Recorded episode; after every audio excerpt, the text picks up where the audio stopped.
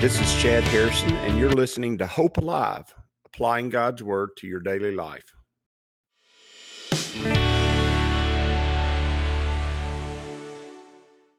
Hi, this is Chad Harrison, and I am the teaching pastor of Lake Community Church and have been serving as a pastor for 25 years. I'm also a practicing attorney. This podcast is designed to help you study God's Word and find God's will for your life. I pray in the name of Jesus right now that God would open up his word to you and allow you to see him and to know him and to know his will, that you might glorify him and that you might walk in faith and power each and every day, especially today. In Jesus' name. Good morning. Welcome to Lake Community Church's morning Bible study. We are in Genesis chapter 37. We're dealing with Joseph and we're starting with verse 12. What, what we're studying today is the beginning of really Joseph's public life. It's the start to who he is and what happens with his life. Now, most people, when they would look at this, would look at this and say to themselves, this is just a very terrible story. And you try to figure out if it's a horror film or watching one of these suspense thrillers that are on TV. You, you see what's coming down the road or you know what's coming down the road and you're trying to figure out every way for Joseph to get out of this trouble that he's about to be in because just spoiler alert, he is going to be sold into slavery by his brothers. And so as you're going into this, you're sitting there thinking you've got the background mu- music done and the deep tones are being played behind him very slowly and increasing in intensity. And as you're reading the story, you're wanting to, you're wanting to figure out how he could have gotten out of, of his brother selling him into slavery and how that could have changed in some way or something could have been done differently so that the story doesn't take this terrible turn. And uh, let me tell you something, that is very common when you're reading scripture that you're trying to figure out how things are not to be. But here's the case. Here's the way we ought to actually look at this. This is God placing Joseph in the position that he desires for him to be in by his sovereign will. And even though to us it would seem less desirable than some other way, to God it is his perfect plan for Joseph and you go, can we know that for sure that this is God's perfect plan? Let's just look at it for a second. Let's consider it for a moment and then see if the story gives us the hallmarks of God's will and God's plan at work in somebody's life. And what do you mean by the hallmarks, Chad? As you study scripture, as you look through the Bible, as you as you begin to ponder from Genesis all the way to the book of the Revelation, you can see some hallmarks, some things that uh, bookmarks, I guess is the way you describe them, things that are on the storyline that kind of give you an indication that God's at work in this story, that God has a purpose for this story. And oftentimes there are words that are said or oftentimes there are situations that develop that are clearly God directing or having his way or having his hand in the midst of what's going on. Let's look at the story and see them because I want you to begin to see those things happening in your life because many of the things that we'll point out here, oftentimes God does for you. And if you'll look around and see those, you begin to understand, oh, this is God speaking to me because he's speaking to you in the moment you're in, but he's also speaking to you from his word, which may be three, 4,000 years old, and it's still God's voice today. And that's amazing and it's powerful. And it ought to be something that you put in your knapsack, put in your bag of understandings so that when you're walking the ways of life, you'll see God in the midst of your life also. And obviously God was in Joseph's life. He says, Then his brothers went to feed their father's flock in Shechem. Notice his brothers go off, and these are the brothers who hate him. These are the brothers who despise him. These are the brothers who call him the dreamer. These are the brothers who often, many of them, quite apparently, from scripture, from the story we're told, do not do the right thing. We know two of them for sure didn't, but we also know that, that some of the others did things while they were out of the sight of their father that were not right. And uh, Joseph called him on it. And Joseph called him on it in front of his father. And so they are going off to feed the father's flock in Shechem. Now, they're supposedly going off to do God's, and that would be the picture that we'd see here because they're going to feed, which would be the will of God to feed. They're going to do it with the father's flock, which is it's just a metaphor for, for God, for your father's possessions. They're taking over those possessions and he's going off. They have a personal relationship with him. They are his children and they are taking what is his blessings, his goodness, and they're going off and feeding them. And it says, Israel said to Joseph, are not your brothers feeding the flocks in Shechem? What he's saying is this reality. And I want you to notice sometimes when you're walking through life, God will show you something and say, I'm really in the midst of this. Hey, listen, look right here. And he does that. He does that on a regular basis. He'll come and say, he'll say, this is an important situation. Listen to what's going on here. Or this is an important moment. Watch what happens in front of you. And when that is going on in your life, when those things are happening in your life, and you can clearly hear the Holy Spirit's voice deep inside of you, directing you to open your eyes, directing you to step in a certain direction. When that happens, you need to listen. So he says, Are not your brothers feeding the flocks in Shechem? What God's saying is, in this reality, here's the reality of what's happening. And Joseph said, and then, and then he says, Come, I will send you to them. Now, notice that is regularly a call of God. He says, Come and go. I'm going to send you. In fact, that is what apostle means. The word apostle is the sent ones. It's the ones who are sent. And and disciples are followers. Apostles are sinners. Or not that it can't be right. The apostles are the ones who are sent, and they're the ones who are the sent ones, the ones who are sent out and to do God's will. And what is Joseph supposed to be doing? He says, I'm going to send you to them. Why? Because the father has trust in him. He's placed great value in Joseph. And so what did Joseph say? Joseph said to him, Here I am. What he means is, I'm available for you. All these pictures right here, God saying, Here's the situation. God saying, I'm prepared to send you. And by the way, that's what we were made for. We're made to be sent out into the world by God to do his work and to do his will, to be his light and to be a source of grace and hope for the world we're in.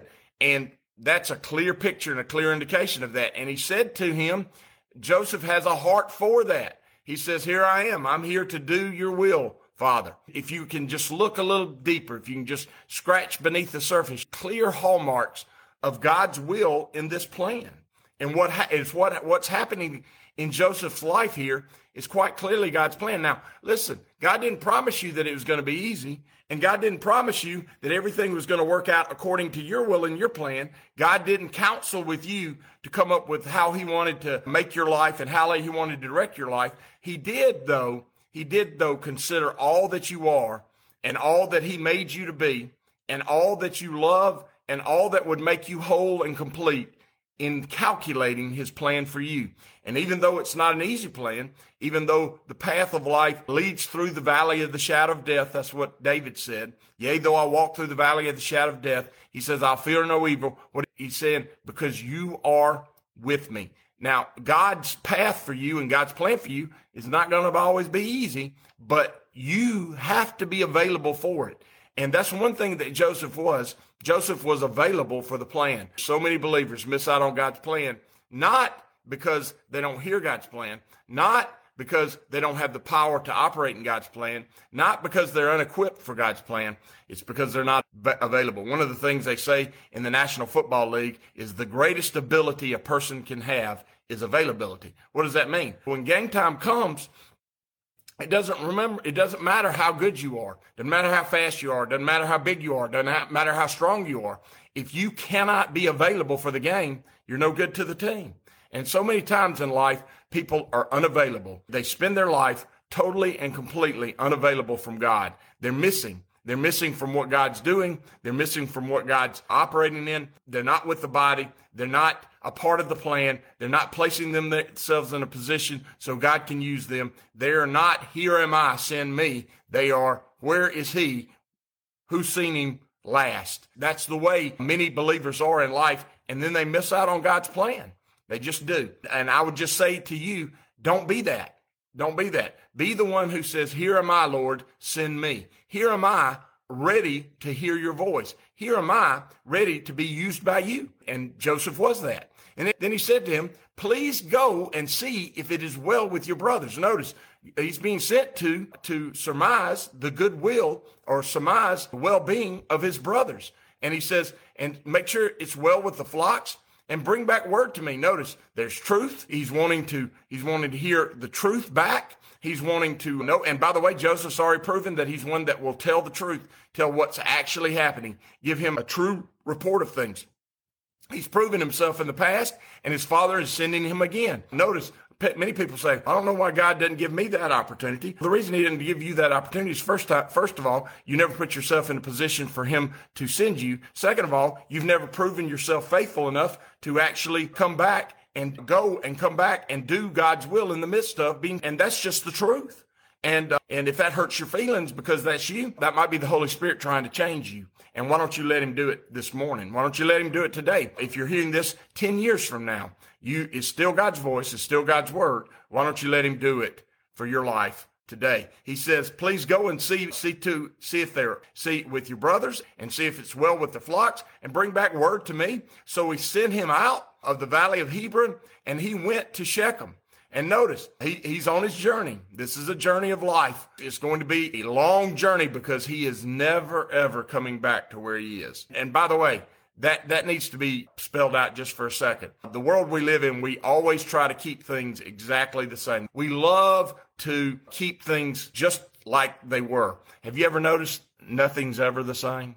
Have you ever noticed that? Nothing's ever the same. If you're my age and I'm approaching my 50th birthday, if you're my age, you realize more and more that the things that you try to hold together never ever hold together. They're always changing. My children, I thought they would live in my house forever and they don't now. My children, I thought they would never grow up and they have now. They, uh, my, my life, I thought it was going to be in this place and I would be doing that or this or the other. And I'm not doing any of that. And many of the things that I built up and caused to happen in the past, are no longer around anymore. The car I bought that I thought was just the most wonderful thing in the world, I wrecked a year later and I no longer have that car. The things that uh, I thought would be aren't, and the things that I couldn't even imagine were possible are. And that's the way life is. And so many times we try to hold on to the past and never ever live in the present and never ever reach out and take hold of the great future that God has for us. And the reason is because we're trying to hold on to that which is illusory, which goes away, which fades. And let me tell you, history fades all the time. History fades all the time in this world.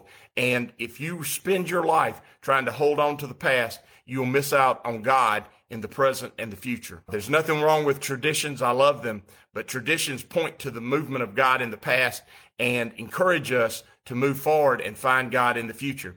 There's nothing wrong with doing things the old way if they were the right way. In fact, that's the way it always should be do, be done. But the doing things the old way and because the right way will lead you to new blessings and new plans and new workings of God in your life, things you've never seen miracles you've never understood, life you've never ever had before. And you should be chasing after that using the old stable things that we know to be God's truth and God's word to experience the fullness of God in the days ahead. And that's the way life is. And that's the way we should always be doing things. He says, so he sent him out to the valley of Hebron and went to Shechem. He goes where he thinks his brothers are. Now notice, now a certain man found him and there he was wandering in the field. Notice it's a certain man, but it doesn't give him his name. Notice usually when you have an unnamed servant or unnamed man, someone that is there and someone who provides great help and resource, but doesn't give a name, usually that's a picture of the Holy Spirit. And when we see that happen in stories, and it happens over and over again in stories throughout the scriptures, when that person is unnamed and unknown, oftentimes it's the Holy Spirit. And so many times in our lives, the Holy Spirit speaks to our hearts and tells us about things, and uh, and He changes the course of our lives because of the things He's told us about God's plan and God's will for us. And we see that in its fullness. We see that in its greatness in the moment that we're living in. And that's exactly what's happening here. He is directing Joseph to God's will. Now, his brother's going to sell him into slavery not two moments in the future. Not too many days from now, he is going to be going down into Egypt into slavery. But that doesn't mean that it wasn't God's plan or God's will. That doesn't mean that at all. That just means that God had to take him there so that he could exalt him in the moments and in the days and in the years ahead, which he does. And so he can't be second in charge of Egypt and never ever go to Egypt. It's not possible. You're not going to be named. I spoke about this a long time ago. We worry about things that happen in other places that we're never ever going to be, or God's never ever shown us that He wants us to be there. I can't worry about what's going on in California. Unless I've been named the governor of California, it's not my business. It's not my problem. It's not my, it's not my issue to deal with. I shouldn't be sitting here and ruminating over the problems of California. I need to be life and hope to the world I live in right here. And let me tell you something. I don't plan to go out there and be the governor of California. And I doubt they're going to, anybody's going to make me the governor of California. It's not my problem. And so many times we worry about the things that we have no control over and we do not walk in the will that God has clearly given us the opportunity to walk in in the moment we're in right now. And so he said, I'm seeking my brothers. Please tell, he saw him wandering in the field and the man asked him saying, what are you seeking? What is he seeking? He's seeking to do what his father asked. Are you doing that? Is that who you are today? Are you seeking to do what, his, what your father has asked you to do? Joseph said he is. Another hallmark of, of a story of God moving in someone's life and leading them along a path that he has for them, that he's made for them. Joseph is hearing God. Joseph is listening to those around him. He's looking and he's seeking out God's will and God's plan. And he's doing exactly what his father asked him to do. He said, I'm seeking my brothers. Please tell me where they are feeding their flocks. And the man said, They have departed from here, for I heard them say, Let us go to Dothan. And you go, Is that how that said? Yes. In Alabama, the city in the southeast corner of the state is called Dothan. And it can be Dothan for many people who are not from around here, or Dothan for people who don't come from Alabama. But from Alabama, Dothan, Alabama is a beautiful city. It's the Circle City. It's got a, a road that is built around the city. It is a neat place to go, and it is called Dothan, Alabama. And that's where they were, except they were in Dothan, Canaan. And he said, Let's go to Dothan. So Joseph went after his brother and found them in Dothan. He went and found them exactly doing what God had told him to do through his father. And you go, Is that how it works? Sometimes it is. Sometimes it is. Sometimes you wander into God's very best, and the experience seems to be a terrible experience. But the truth is, God was leading you all the time, and you actually didn't wander into it. His plan and his hand was involved the whole time. And so I would say to you this morning that looking for the hallmarks of God's plan and God's will for your life is a great tool for finding God's will. And uh, I would say to you, when he gives you those insights, when he gives you those opportunities, when he opens your mind to do and to see and to be and to walk in his very best, that you do it. And you don't walk in fear and you don't walk in doubt. You walk in faith and you walk in hope. And I say that for a very important reason. I say that because if we walk in fear, oftentimes we miss out on God because fear is the opposite of faith. And there is no faith in the midst of fear. There's only doubt and there's only a dread of the future.